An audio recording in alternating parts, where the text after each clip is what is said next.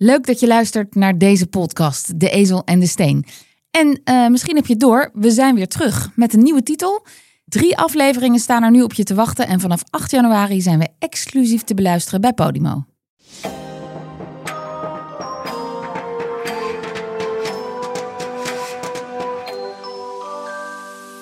Dit is De Tijd zal het leren. Een podcast over gebeurtenissen van vandaag die schreeuwen om een vergelijking met gebeurtenissen uit de geschiedenis. Ik ben Lisbeth Staats, journalist, en ik zit hier met twee specialisten en liefhebbers aan tafel.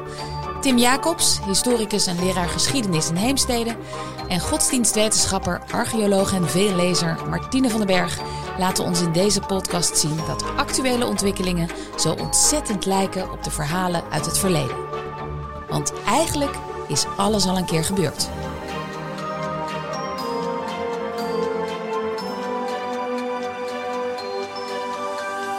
You've also got your plans for Mars. Think about the future is just if, if we're out there exploring stars, it's so much more exciting and inspiring than one where we are forever confined to Earth.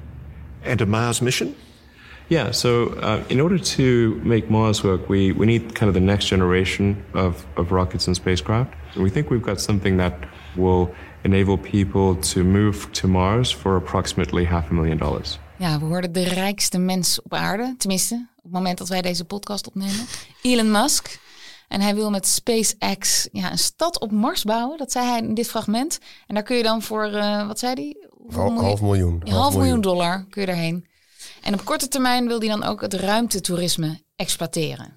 Nou, en uh, hij is niet de eerste trouwens. Ook Richard Branson en Jeff Bezos hebben van dat soort plannen. Dus vandaag in het nu, in deze podcast, ruimtereizen. Is het uh, annexatiedrift of menselijke nieuwsgierigheid? Milieuvervuilende geldverspilling of wetenschappelijke noodzaak of allebei. Ja, en zijn Bezos en uh, Musk de Marco Polo's van deze eeuw. Martine, het is druk in de ruimte. Ja, het is heel druk. Hè? Oorspronkelijk had je natuurlijk alleen maar uh, de overheden die, die probeerden om ook een soort van wapenwedloop te doen, maar dan een wedloop in de ruimte. En om zo snel mogelijk naar de maan, zo snel mogelijk de ruimte in. Nou, die tweede wonnen de Russen. Die wonnen als eerste in 1961. En, um, Yuri Gagarin. Precies. En in 1969 natuurlijk, uh, dat weten we allemaal, ook al waren we er toen nog niet uh, allemaal. Armstrong. Uh, Armstrong, die zijn eerste stappen op de maan zette. En dat was echt een machtsvertoon, hè? was eigenlijk gewoon een beetje een wedstrijdje verpissen. Toch? Ja, Tussen Rusland nou ja, en Amerika. Wie is het eerst op de maan? Ja, nou dat was, dat was ja, ik vind het een mooie, mooie vergelijking. was inderdaad een vorm van verpissen. Maar uh, er speelde natuurlijk ook wel mee echt uh, interesse, wetenschappelijke interesse in, in, in de ruimte. En ook de technologische mogelijkheid die er tot dan toen niet was. Die ons ook heel veel heeft opgeleverd. Hè. Dat, dat, dat willen we nog wel eens vergeten. Maar dingen als zonnebrillen, Um, Zonnebrillen? De, de 3D-printer, um, het cameraatje in je telefoon. Um, er zijn talloze uitvindingen die het gevolg zijn van het feit dat ze zijn ontwikkeld voor ruimtereizen. En daarna uh, zijn ze dus ook toegepast op, uh, op ons aardse bestaan. En eigenlijk zijn nou, de meeste daarvan, we kunnen ons leven helemaal niet meer voorstellen zonder, zonder die uitvindingen. Ik, nee. zit, ik zit heel veel te denken, is die uh, die uh, uitspraak van Kennedy, die die uh, zegt in 61 ook volgens mij van we gaan iemand op de maan zetten. Is dat naar aanleiding van Gagarin? Of heeft dat vlak daarvoor gezegd en zijn dan de Russen, de Amerikanen te snel af, zeg maar? Tenminste, verwachten ze dat niet? Weet iemand dat? In volgens mij was het daarna. Ik weet in elk geval wel dat het Amerikaanse spaceprogramma heel snel is ontwikkeld, juist omdat de Russen op dat moment voorliepen. Dus dat was zeker een aanleiding. Maar hoe het precies, of het precies in de tijd ook daadwerkelijk daarna of daarvoor was. In elk geval nee. uh, was het duidelijk dat de Amerikanen niet konden achterblijven. En internet komt toch uiteindelijk ook uit de ruimte? Tenminste, de ontwikkeling van het internet is afgeleid van ontwikkelingen uit de ruimte? Ja, ik, ik, dat, dat weet ik niet, maar het zou me niks verbazen. Ja, nee. Het stond niet in het rijtje dat ik heb gelezen, maar... Uh, nou ja, ze moesten wel communiceren. Precies. Ja. Nee, dat is sowieso. Als je bedenkt dat je in 1961 of uh, 1969 uh, die film over Apollo 13, uh, ik weet niet of je die hebt gezien, ja? maar da daarin zie je ook inderdaad dat er dus inderdaad data binnenkomt. Dat je denkt hoe. hoe nou ja, en film, film, filmbeelden, in, toch? Het was ja, nee, precies. Dat is altijd als ik als ik een film zit te kijken. Je hebt je hebt een paar jaar geleden heb je First Man met. Ehm, met, ehm, nou goed, ik kan even niet noemen die acteur komen. Dat je die schroefjes, zeg maar, heeft iemand die gezien? Nee? First Man, daar speelt iemand, daadwerkelijk, Ryan Gosling speelt Neil Armstrong. Wa- Nou, hele vette film, begint met, nou oké, volgens daarvan. Maar ik zit dus een podcast. afloopt, ja, maar goed, het is toch inderdaad, ik vraag me altijd af bij dat soort films. Ook bij The Crown gaat het er ook over. Zijn aflevering van hoe, hoe, Ja. hoe konden ze toen al over die, nou ja, toch ook al gigantische afstand naar de maan. Boe, niet zo gigantisch als naar Mars, maar wel groot. Hoe kon er dan filmbeelden en ook zeg maar gewoon een soort radio. eh, Hoe kon men communiceren? Dat kon dus toen al wel. Ja, radiogolven dan toch ook lijkt me. Of Ja. kan, ja. Ja, radio. Nou, daar kunnen we een techniekpodcast over opnemen. Ja, dat konden Ja. ze wel, maar we kunnen nu pas beeld bellen of pas. Maar dat is toch raar? Ik denk dat de beeldbellen al veel langer kon, maar de hebben was we blijkbaar duur, toch geen eh, behoefte toegevoeld. Nou, het was te duur. Nou ja, Ja. oké. nou. Anyway, maar goed, er gebeurt dus heel veel in de ruimte. En ehm, de, de overheden, we hebben de ESA hier in Noordwijk in Nederland, de NASA in eh, de Verenigde Staten, Rusland, China, iedereen is druk in de ruimte. En eh, er is dus ook ruimtetoerisme met SpaceX van Elon Musk bijvoorbeeld. En de, zoektocht naar leven, naar buitenaards leven, Ja. die stopt ook nooit echt. Ja. Ja, dat is eigenlijk een, een, een poosje weg geweest en heel erg eh, in de hoek gedreven van de wappies. Hè. Dus eh, als je zei dat je ufo's eh, ehm, eh, had gezien, dan dacht iedereen je bent helemaal knetterlijp. Daar is de laatste tijd toch wat verandering in gekomen. Dat eh, vorig, vorig jaar of een paar maanden geleden, ik weet het niet helemaal precies, was er ook een, echt een hoorzitting in de Senaat over het eh, programma van, eh, van, van de Amerikanen waarin ze een klein beetje lieten doorschemeren wat ze aan het doen waren. Het was een beetje teleurstellend. Mm. Eh, er zijn geen antwoorden gegeven. Maar dan gaat het Maar- over, over ufo's, toch? Ja, precies. Dat ging dus over UFO's die inderdaad waren gezien door Amerikaanse eh, fighter pilots. En dat, ja, dat wa- waren objecten die op geen enkele manier te verklaren waren dan En daar doet dan de. NASA nu echt officieel onderzoek naar. Ja, maar wat we natuurlijk ook doen, is we zenden ehm, boodschappen uit naar de ruimte. Dus in de hoop of in de angst dat iemand ze zal horen. En wat we ook doen, is luisteren. hè. Je hebt natuurlijk op, over de hele wereld hele grote telescopen die luisteren naar radiogolven uit de ruimte. Want dat is waarschijnlijk de manier waarop je zou kunnen Kunnen- communiceren. Lisbeth, word jij hier angstig of hoopvol van? Ehm, nou, allebei niet zo, geloof ik. Ik, ik ben wel nieuwsgierig. ja. Ehm, ben niet zo, ben niet bang, denk ik. Nee, nee. Ja, ik kan me niet voorstellen, maar goed, dat is de arrogantie van de mens, dat onze manier van leven ergens anders eh, nog een keer overtroffen is of zo. Wacht even, dus geloof je dan wel of niet in buitenaards Oh, leven? Ik de vind, wel, ja, ja, precies. Ik eh, vind het heel arrogant om er niet in te geloven Nee, namelijk. nee, ja. maar ik ben er niet zo bang voor. Dat. nee. Je denkt niet dat er, dat er wezens zijn die nog verder ontwikkeld zijn dan wij, bedoel je? Dus daarom ben je Ja, er niet bang voor? Nou, ja. misschien wel verder, maar op een totaal andere manier. Ik bedoel dat wij hier aan een tafel in een microfoon zitten te praten, is ook maar toeval natuurlijk eigenlijk. Dat, Ja, dat, nee, dat, zeker. dat wij na de Big Bang op deze manier zijn doorontwikkeld. Ja. Weet je wie er wel heel bang was voor communicatie met eh, extraterrestrials? Nee? Stephen Hawkins. Oh ja? Ja, die heeft, die heeft gezegd hè, op zijn, op zijn, eh, zijn heel eh, bijzondere en eigenwijze eh, in een kamer. hoe heet het? Hoe, hoe dat werkt in zo'n eh, in zo'n microfoon Ja. met, de, met de computer die zijn eh, gedachten omzet in spraak. En Dat is sowieso al een heel mysterie. Maar eh, dat geheel terzijde. Die zei, eh, we moeten niet willen communiceren met wezens uit andere, andere samenlevingen. Want, en dat linkt eigenlijk terug naar het onderwerp van onze podcast, die elke keer als twee beschavingen elkaar ontmoeten, is het de meest geavanceerde beschaving die die andere koloniseert, eh, terroriseert, Mhm. opeet en uiteindelijk blijft er maar eentje over. De kans dat anderen snel, slimmer zijn dan wij is heel groot. En dus moeten we het vooral niet doen. We Ah. moeten onze mond houden. We moeten geen signalen naar de ruimte Dus sturen. Doe het Ik denk niet. precies het tegenovergestelde van Stephen Precies. Hawking eigenlijk. Nou, ik denk dat ik gelijk heb. Nee, Ja, denk. Maar ik ben er niet. Ja, goed. Ik, dat is ook de, de beperking van mijn geest. Ik kan me er gewoon niet zo'n voorstelling bij maken. Maar ben jij een, ben jij een alfa of een beta? Ik denk een alfa, toch? Ja. Ja, nou dan is het op zich niet erg dat je anders denkt dan Stephen Hawking. Want Gelukkig.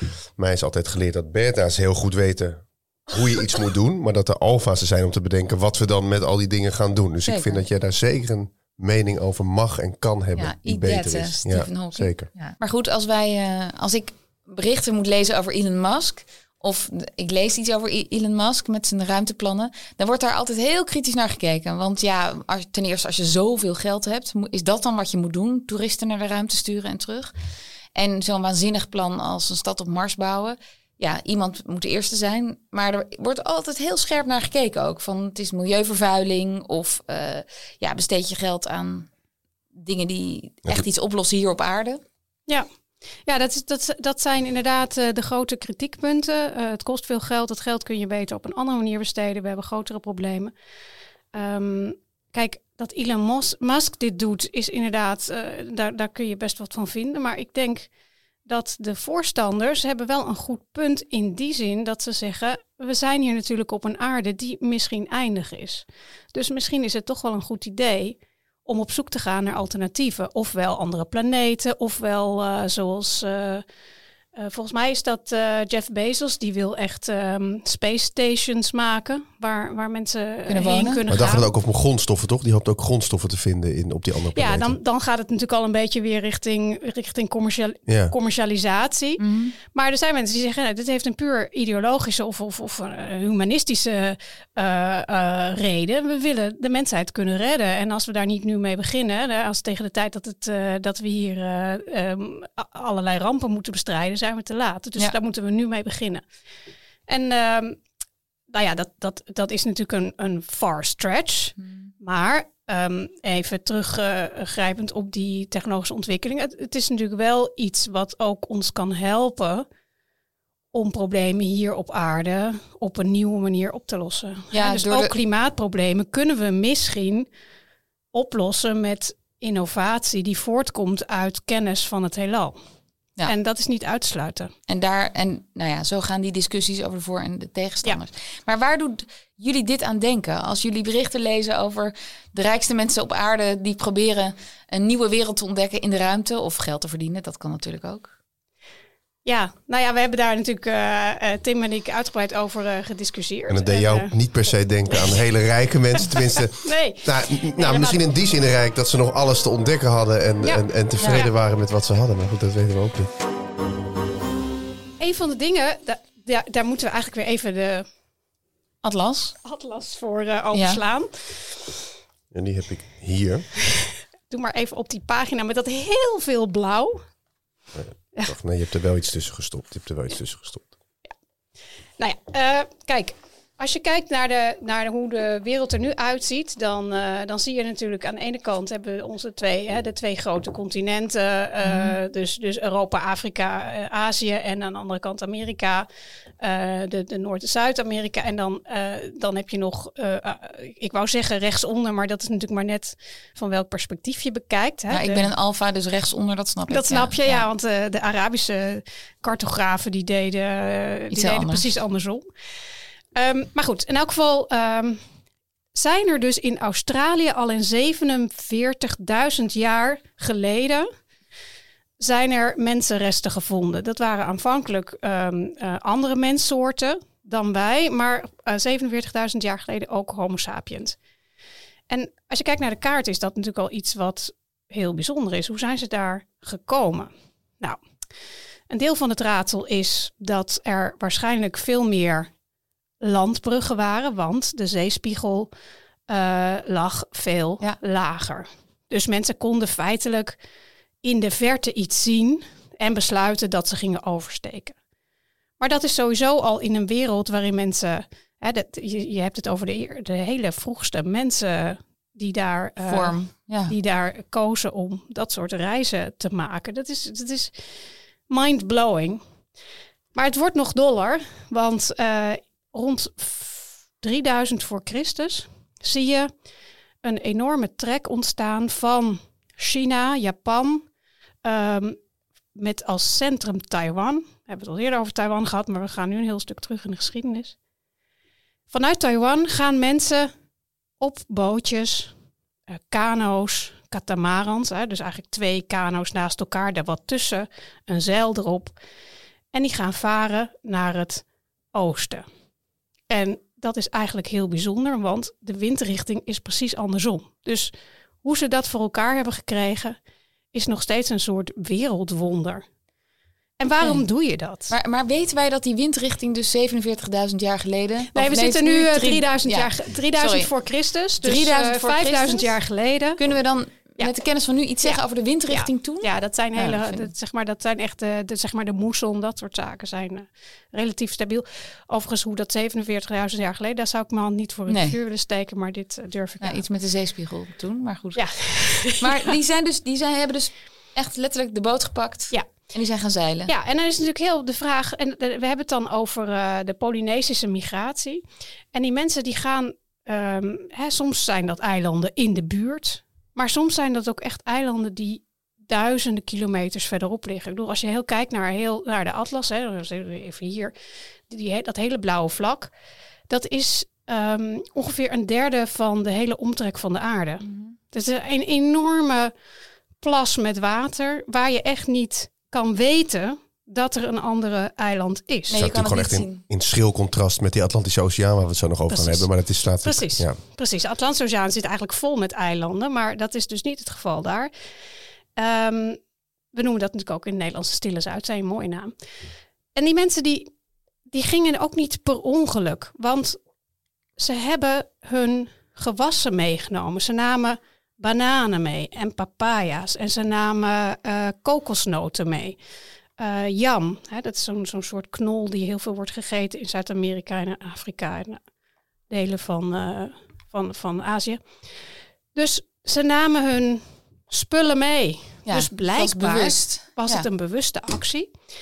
Ehm, En dat zijn dus, dus die mensen gingen van Taiwan, was een soort van starteiland. ongeveer daar, ja, Taiwan was waarschijnlijk eh, de, een van de plekken Ja. van waar, en, naar die, wat we dus nu die Polynesische Ja, eilanden dus dat noemen. begint bij, eh bij hè, er gingen sommigen gingen ook weer naar Australië, maar er gingen ook naar, naar eh, Nieuw-Zeeland. En ze kwamen zo al die eilanden, de Sa- Salomonseilanden, et cetera, et cetera. Ehm, het allerlaatste eiland wat is ontdekt, was eigenlijk vlak voor de Europese ontdekkingen. Dat was het Paaseiland. Dat is ongeveer rond 1200 na de jaartelling ontdekt. Dus zo lang duurde dat ook. En Maar, deze, dat- maar dat weten we dan, sorry, dat weten we dan dus omdat daar pas... We weten dat de eerste menselijke resten die daar zijn gevonden, of sporen van mensen, Ja. die kunnen we Ja. dateren naar Ja. onze jaartelling 1200. Ja, en er is wat discussie over. Ik bedoel, ik, ik, ik, weet, daar, ik weet daar niet, eh, niet van wie er gelijk heeft. Er zijn er ook die zeggen het was eh 500, 600. Maar goed, ik, ik, ik, Ja. ik, ik probeer dan altijd maar de, de minimale versie aan te houden. En ehm, dus die, die, die mensen gingen waarschijnlijk weg. En daar is veel onderzoek naar gedaan waarom. Nou, waarschijnlijk was dat toch een kwestie van veranderende klimaatomstandigheden. Want ehm, ja, dat kan zijn zeespiegelstijging, waardoor je minder plek hebt op een eiland en Mhm. genoodzaakt bent om verder te gaan. Een ander aspect was dat het ze waarschijnlijk ook zo goed afging dat ze snel overbevolking ging. Want zo'n eiland heb je veel minder dan op het vasteland last van epidemieën, allerlei ziektes. Het is een vrij gezonde leefomgeving. Met als gevolg dat, dat, eh, Ja, dat, dat ben je ze- snel met te veel. met snel met te veel, waardoor Ja. mensen ook weggaan. Goed, Is het een VVV-praatje voor Tessel, wat je nu aan het noemen? Maar, praatje maar het is... Kijk, die mensen... Dat, dat jij weet dat ze kokosnoten en zo hebben meegenomen... dat is omdat dat gevonden is. Sporen daarvan, Klopt, neem ik aan. ja. Maar ze- die mensen hebben natuurlijk ja, niks opgeschreven... wat wij kunnen lezen Maar over dat hun is juist het bijzondere. Ze hebben dus ze hebben dit soort afstanden afgelegd zonder te kunnen lezen en schrijven. Sterker nog, ze konden dus ehm, zo goed navigeren dat ze zelfs in de tijd van de grote eh, ontdekkingsreizigers, dus de Europese eh, kapiteins, namen Polynesische navigators in dienst, want die konden zonder instrumenten Op de sterren varen. ja, de sterren. Maar ze gebruikten bijvoorbeeld ook, ze keken naar het type vogels. Ze konden zien aan de wolken. De wolken schijnen een bepaalde kleur te hebben als ze boven land zijn. Dus ze konden al heel in de verte zien, daar moet land zijn, want de wolken hebben een bepaalde kleur. Eh, en ze konden ook eh, gegist bestek doen. Dat is zo'n zo'n nautische term. En dat betekent dat je dus kan bepalen waar je bent als er geen sterren zijn. Dus dan moet je een soort van... Hoe heet eh, dat? Gegist? Gegist bestek. Oh. Ja. En dan moet, dan moet je dus weten eh, waar je was, hoe snel je hebt gevaren, wat de windrichting is, wat de kromming is van de aarde. Ja. En al die data konden deze mensen uit hun hoofd produceren en berekenen waar ze waren. En dus in die tijd van de, van de grote ontdekkingen waren Gebruikten er, ze dat nog? Ja, waren er dus Europese vaarders die zeiden van... hoe wist jij dat daar een eiland was? Ja. En naar verluid zeiden Maar- ze dan... maar nog ja, dit lag er altijd al. Maar, maar zeg je dan eigenlijk dat die Polynesische zeevaarders van toen eigenlijk door dezelfde motivatie gedreven werden als de ruimtereizigers of de ruimteondernemers van nu? Ja, daar lijkt het eh, toch zeker op. Zeker als het gaat over het feit dat ze, dat ze met hun eh, voedingsmiddelen op pad gingen. Daaraan kun je zien dat ze echt het doel hadden om ergens anders een nieuw leven op te bouwen. Anders doe je dat niet. Met voor, voorbedachte raden eigenlijk. Precies. Eh, en daar was dus een motief, zeer waarschijnlijk het klimaatmotief. Hè. Je kon er niet meer wonen. Ze, er was sprake van overbevolking. Eh, de zeespiegelstijging die, die toen gaande was. En dus gingen mensen op pad om nieuwe horizonten te vinden. En dat is feitelijk wat we nu eh, ook doen. Hebben Voyagers niet ook altijd zo'n cd van Mozart of zo bij zich? In Ja, plaats van dat eten. Ja. ja. Of iets doen Ja. ze dat niet meer? Ja, maar ik weet niet of je daarvan van in leven kan blijven. Dus ik mag toch hopen dat ze ook gewoon voedsel meenemen. Nee, maar als, als cadeau. Voedsel Ja. voor de voor ziel. buitenaards leven. Ja, Ja, als ik- ja, Nee, precies, precies. ja. Volgens mij. Klopt. Ja, ik, ik, dat is interessant wat je zegt. Want jij zegt, eh, eh, ik, ik begrijp nu wat je bedoelt. Je zegt, eh, nemen ze het ook mee om misschien iets te laten zien Ja, aan diegenen ja. die ze daar tegenkwamen. Ja. Nou, die Polynesische mig- migranten kwamen eigenlijk niemand tegen, want er was nog nooit iemand geweest. Eh, maar de Europese eh, ontdekkingsreizigers deden dat natuurlijk wel. Hè? De spiegeltjes en de kraaltjes. Dus eh, dat is Ja, die hadden echt een hele eh, action leeggekocht, hè? van Wat ze net terugnamen. Dat is echt schandalig gewoon. Dat is echt schandalig. Ja. Maar nog even terug. Je zei net, ja, die mensen keken de oceaan in eh, over en ze zagen niks. Ze, hadden geen doel. Ze zagen niet de kust van Engeland voor Ja, zich, zeg ja. maar. Dus eh, ze wisten niet waarheen ze gingen. Klopt. Maar navigeren, dat doe je meestal omdat je weet waar je heen wil. Ja, ja.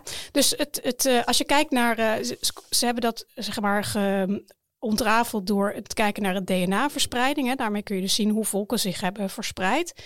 Dan zie je dat ze vaak in een soort van halve ronde varen. Dus ehm, waarschijnlijk gingen ze dus op een soort onderzoek uit en steeds ietsjes verder en dan Ja. weer terug en steeds verder en dan weer terug totdat ze blijkbaar voldoende ehm, moed hadden om, om echt te gaan. En, en in die zin doet het me dus heel erg denken aan wat wij nu doen in de ruimte. Dat je toch steeds weer probeert om die ene stap verder te zetten en om toch te kijken of we niet Mars kunnen bereiken en daar kunnen leven. Terwijl je, als je nu denkt, ik heb dat ook ergens gelezen, technologisch kan het toch helemaal niet. Het is echt, eh, het is echt een fantasie, dat kun je helemaal niet zo snel voor elkaar krijgen. Maar door het toch te willen, kun je soms dingen bereiken die je niet bereikt als je van tevoren opgeeft. Ja, maar eigenlijk vind ik het dan nog ehm, spannender klinken wat deze mensen Ja. deden. Dan wat de Elon Musks en eh, Jeff Ja. Bezos eh, doen. Want die weten, er is een sterrenstelsel en misschien is er nog wel een sterrenstelsel. Maar we hebben Mars en daar willen we heen. Ja. En deze mensen, die dachten, ja, voor hetzelfde geld hebben ze gedacht, we vallen straks van de aarde af. Want Ja. aan het eind van de horizon is niks. Ja, precies. Nee, in die zin kun je zeggen dat deze mensen nog een stukje ambitieuzer waren dan wij. Ik was nog even benieuwd naar, je had het over die, over die katamarans. Ja. Is daar, zijn daar resten van gevonden? Of is dat een soort van experimentele archeologie dat wij Nee. denken van ja, de enige manier waarop dat kan is door dat te doen? Nou, dit is wel een grappige vraag. Eh, dus er zijn rotstekeningen gevonden met eh, boten. Sterker nog, ik heb daar een foto van als ik hem kan vinden. Even denken hoor. Ik even in de hele Ja. stapel boeken eh, kijken, maar ik heb daar een mooie foto van.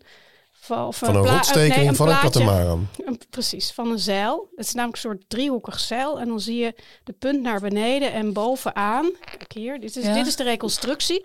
Bovenaan deze pagina zien, eh, dat Ja, even voor de luisteraars, zien ze een reconstructie basic van een basic eh, katamaran. zeilbootje, katamaran, met een eh, bijzonder zeil. En daaronder zie je de rotstekening op basis waarvan ze dit hebben En gereconstrueerd. die zijn dus gevonden in Het staat er vast onder. Hawaii. In Hawaii. En ondertussen had je dus ook, en dat was in de jaren tachtig heel populair, misschien weet jij het nog, de Kontiki-man. Nee, dat zegt me even Nou, wel niet. een of andere Noor. En die beweerde Mhm. dat de mensen uit Polynesië feitelijk kwamen uit Ecuador en Peru. Dus dat die niet van oost naar west gingen, want dan gingen ze tegen de windrichting in. Dat, dat, is, dat is ook heel bijzonder. Die zei nee, ze gingen van west naar oost. En die Ja. heeft het ook nagevaren. Wat overigens niet helemaal, eh, helemaal goed liep. Maar dat schijnt, schijnt een mooie film over te zijn. Die moet ik nog bekijken.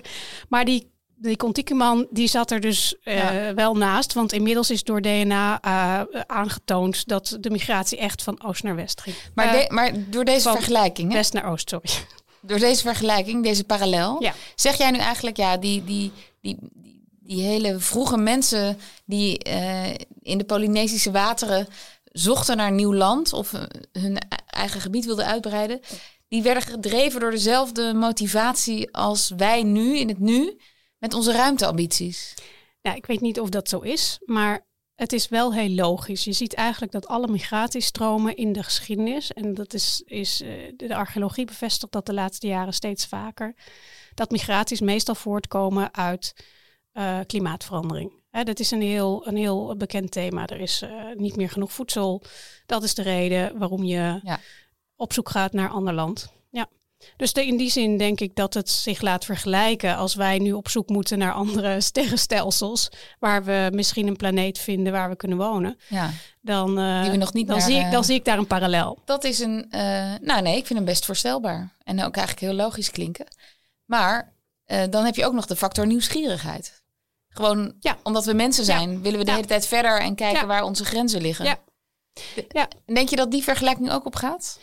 Dat denk ik wel. Ik bedoel, kijk, ik, ik, ik ben zelf ook, eh, nou ja, als ik zeg innerlijk geconflicteerd, dan klinkt het echt heel ernstig. Als Innerlijk, een- innerlijk wat zeg je Ja, nou? Innerlijk? Conflicteerd. wel, eh, Conflicted oh, is geconflicteerd. conflicted. Hoe zeg je dat eh, netjes in het Nederlands? Nou, dit klonk heel mooi Ja, Vlaams ja, eigenlijk. Vlaams.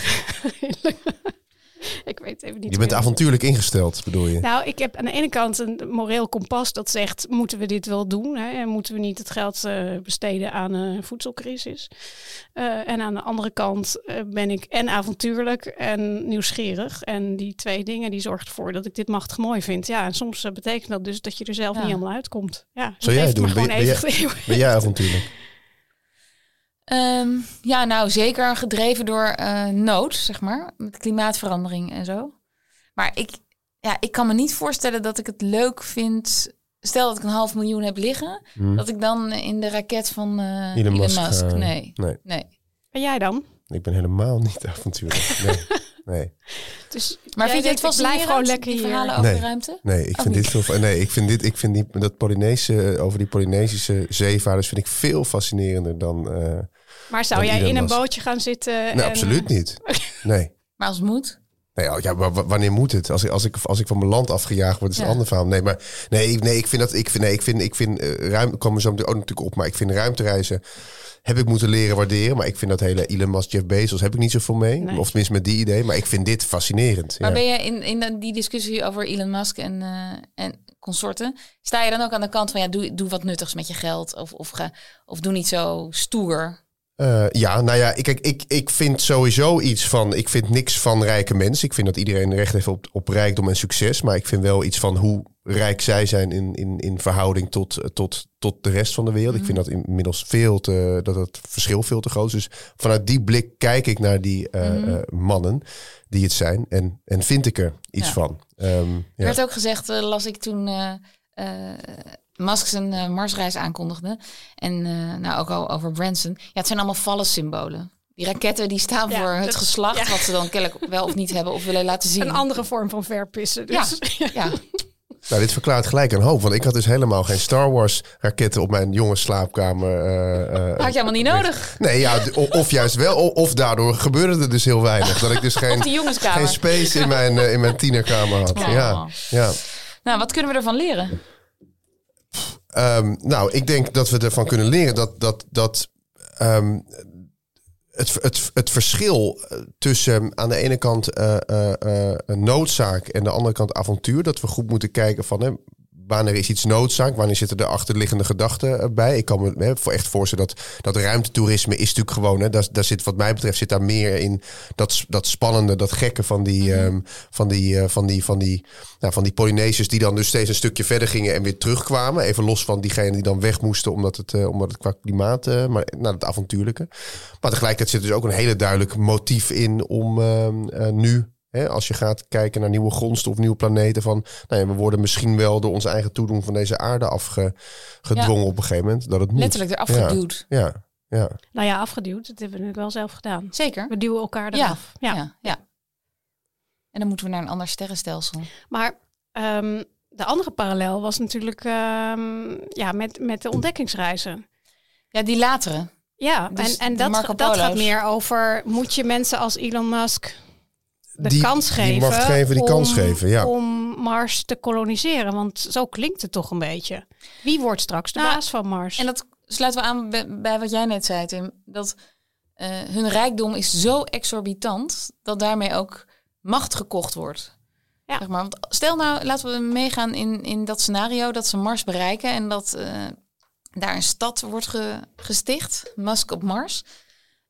Ja, dan heeft hij, omdat hij het geld had om die stad te stichten, ook de macht. En ideeën over samenlevingen, hij kan daar gewoon eh, opnieuw de mensenrechten gaan bepalen, zeg maar. Nou ja, dat is ook wat ik er inderdaad wat ik er, nou ja, eng moet niet overdrijven, maar ik, ik, ga, ik, ik ga ervan uit dat ik dat niet ga meemaken nog. Maar nee, maar dat is, dat is wel, dat is wel natuurlijk wat het, wat het grote gevaar is. Wat, wat ik, wat, nou ja, goed, nu ga ik wel, nu wordt het wel een, eh, nu wordt het ook wel een beetje opinierend tussen haakjes. Maar dat is sowieso ook de eng aan vind. Dat, dat er mensen zijn die, die, die meer geld hebben dan een heleboel Nou ja. staten, Zoals zeg maar, nu- een, een begroting hebben. Dat, dat, dat, Ja. dat vind ik gevaarlijk. En Ja. hoe wij nu naar Marco Polo kijken, dat is heel kritisch. Dus ja, straks kijken wij misschien zo ook terug op Elon Musk. Is Elon Ja. Musk te vergelijken? Nou, ik is hij de nieuwe Marco Polo?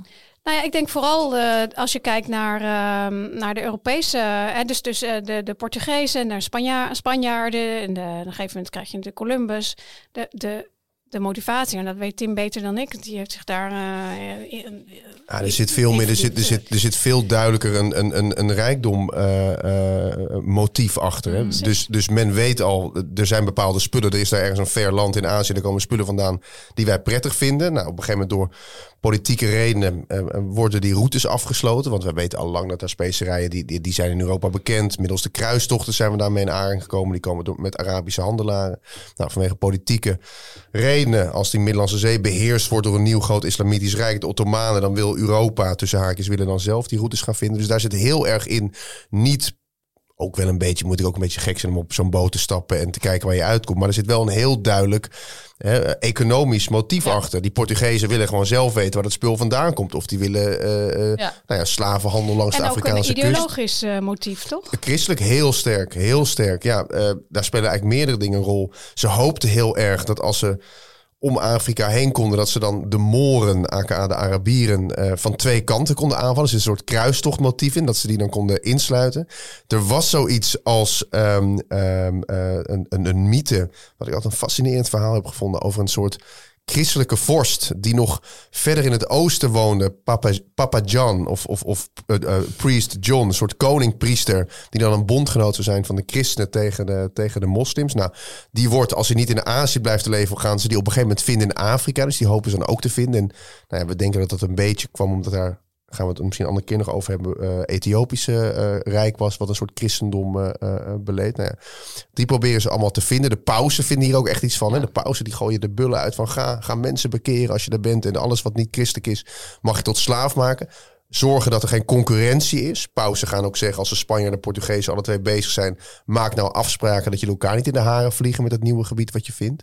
Dus er zit heel duidelijk bemoeit de kerk zich daarmee. En zit er inderdaad een Ideologisch, religieus, ja. ideologisch Ja. motief achter. Ja. Ja. En dus ook, eh, en dus bottom line macht, de, de wil eh, en ook het, eh, ook het, het, het, het, de vaste overtuiging dat als jij ergens komt waar geen christenen leven, dat je het recht hebt Mhm. om die mensen te Ja. overheersen. En dat is natuurlijk wat de Europese ontdekkingsreizen toch wel tot, eh, tot uniek Nou. in negatieve zin maakt. En dat zie je natuurlijk ook een beetje. Dan denk Ja. ik, Elon Musk, die gaat ook gewoon daar zijn koninkrijkje stichten. En Nou ja, of dat- wat doen we? Wat doen we met waar we mee begonnen? Wat doen we met buitenaards leven? Stel nou dat er inderdaad buitenaards leven is. Nou, je hebt, een, ik ben even kwijt wie, maar een van jullie heeft eigenlijk al gezegd, overal waar wij komen. Eh, of de- nee, jij- wie refereert aan Stephen Hawking? Die zei van, eh, van eh, als er een beschaving op een andere beschaving Ja. eh, klapt, gaat altijd mis. Gaat het altijd Wel mis. Nou, eentje die het wat, onderspit wat, wat gaan wij dus doen als wij een planeet tegenkomen waar, waar, waar honderden, Ja. honderden IT'tjes die zich niet kunnen verdedigen? Gaan En- we die en dan dan allemaal knechten? Dan gaan we die, gaan we die Nee. tot slavernij dwingen? Nee, het is nog erger. Onze lot hangt dus af van- van Elon Musk. Die gekke Musk, die baas van Tesla Ja. en bijna baas van Twitter. En, en hoe hij zich presenteert en hoe ja, of die andere samenleving of die andere vorm van leven denkt, die maken we een kopje kleiner. Ja. En daarom denk ik dat we dus dat we toch moeten investeren in overheden die dit doen. En vooral in internationale space projecten. Want dat is de manier om te zorgen. Alleen het wrange is dat die internationale uh, projecten feitelijk. Um, het laatste decennium, het is afgezien van de afgelopen jaren, maar steeds minder geld kregen omdat wij het niet meer wilden. En dat Elon Musk nu een soort onderaannemer wordt voor de NASA, omdat ze hij tien keer zo goedkoop kan vliegen dan NASA zelf. Dus hij wordt nu ook ingevlogen als, als uh, subcontractor om gewoon wat spulletjes naar de maan te brengen. Elon Musk werkt op ZZP-basis nou voor NASA. ik noem dat ZZP-basis. Nou maar ze, ze, de, de NASA heeft inderdaad uh, Elon Musk gecontracteerd, SpaceX gecontracteerd om dus uh, mee te hmm. werken. En dat is omdat hij het veel goedkoper kan. En dat is natuurlijk echt killing. Dat je dus ziet dat de vrije markt, zo is dat nou eenmaal, maar die kan vaak dingen goedkoper dan overheden. Ja. Maar daardoor geven we opnieuw, hè, dat hebben we al gezien bij Big Tech, maar opnieuw geven we natuurlijk toch iets publieks uit handen aan de private markt. Dus met Musk, een enorm risico. Musk is dan een soort Amazon in de ruimte. Ja. Zo Delivery guy. Ja, ja. dat, uh, dat uh, vindt die andere gast, uh, hoe heet die? Richard? Nee, Jeff Bezos is natuurlijk niet leuk als je dat zegt, maar ja. En Tim, speelt dat onderwerp space bij jou in de klas? Ja, ja, met, ja, met name, dan krijg ik wel weer een hele oude tegenstelling uh, Maar met name jongetjes vinden dit wel heel... Toys for Boys. Ja, Toys for Boys. Dus ik heb wel een paar leerlingen die dan met een... Nou ja, ik weet niet of dat nou... Nou ja, voor mij zit daar fan, fanhoed achter. Dat met, die met NASA of ESA truien rondlopen. Heb ik wel echt een paar van. En, en mensen zoals Jeff Bezos en vooral Elon Musk. Dat zijn wel... Ik ga niet zeggen dat ze die aanbidden of dat dat helden zijn. Maar het gaat daar wel vaak over. Ze vinden die gasten wel echt heel... Heel intrigerend. Ja. nou ja, en Star Wars. Want nou ja, geloof ik dat ze nu met de zevende trilogie van Star Wars bezig zijn. Dus dat blijft ook nog steeds uh, nou ja, hot, hot topic. En Martine, hou jij eigenlijk van science fiction? Van verhalen die zich in de ruimte afspelen? Nou, ik ben er eigenlijk niet zo'n fan van, maar ik heb wel laatst het boek van Avi Loeb gelezen. Dat is een boek uh, van een Harvard-professor, of uh, nou, ik weet, hij, hij is, was directeur ook van het Space uh, Astrologisch Centrum, bla bla. En die uh, schrijft over dat uh, Oumuamua, dat was zo'n uh, object, een extrastellar object, wat, onze, wat de Melkweg inkwam. En hij zei dat is buitenaards. Dat is intelligent, een intelligente. Nou, fijn. Die man is vervolgens door heel veel wetenschappers uitgekost. Maar het was echt een, een, een hele. Vooraanstaande. Dus dat, ik heb zijn boek gelezen en ik was wel echt, echt, echt gefascineerd. Maar door het ik onderwerp of door zijn schrijfstijl? Nee, door. door Kijk, hij zegt eigenlijk, je moet buiten je kaders durven denken. dus, dus, dus het kan niet zo zijn dat als we over buitenaards leven gaan denken, dat, dat iedereen je onmiddellijk belachelijk maakt. Je moet, je moet nadenken over wat gaan we doen als wij door buitenaards leven worden bezocht. Wat betekent dat voor de mensheid? Wat gaan we. Ja, het, het zijn krankzinnige vragen, maar hoe gaan we ze verwelkomen? Ja. Um, en, en hij vindt gewoon dat je daarover na moet denken. En dat, dat vind ik eigenlijk ook. En ik vind het ook heel leuk om daarover na te denken. Maar goed, ik kan niet goed beoordelen of hij, of hij gelijk heeft met Oumuamua of niet. Het, uh, maar goed, in elk geval, ik vind wel een mooie boodschap. Zet je hoofd open voor ja, precies. andere nee, dat, vormen. En, en, en dus ook, hoe, hoe denken die mensen over waarden en normen? Ja, dat, uh, dus ik ben, ben heel benieuwd. Ik kan niet wachten eigenlijk. Dit was De Tijd zal het leren. Abonneer je op deze podcast om nooit een aflevering te missen. En laat ook een review achter, dat vinden wij heel leuk. En in die review kun je misschien ook een suggestie doen voor een onderwerp dat wij onder de historische loep leggen en uh, waar wij dan een parallel uittrekken. Dat kun je in de review doen, maar je kunt ook mailen. De tijd zal het leren at. Maar dat staat ook in de show notes.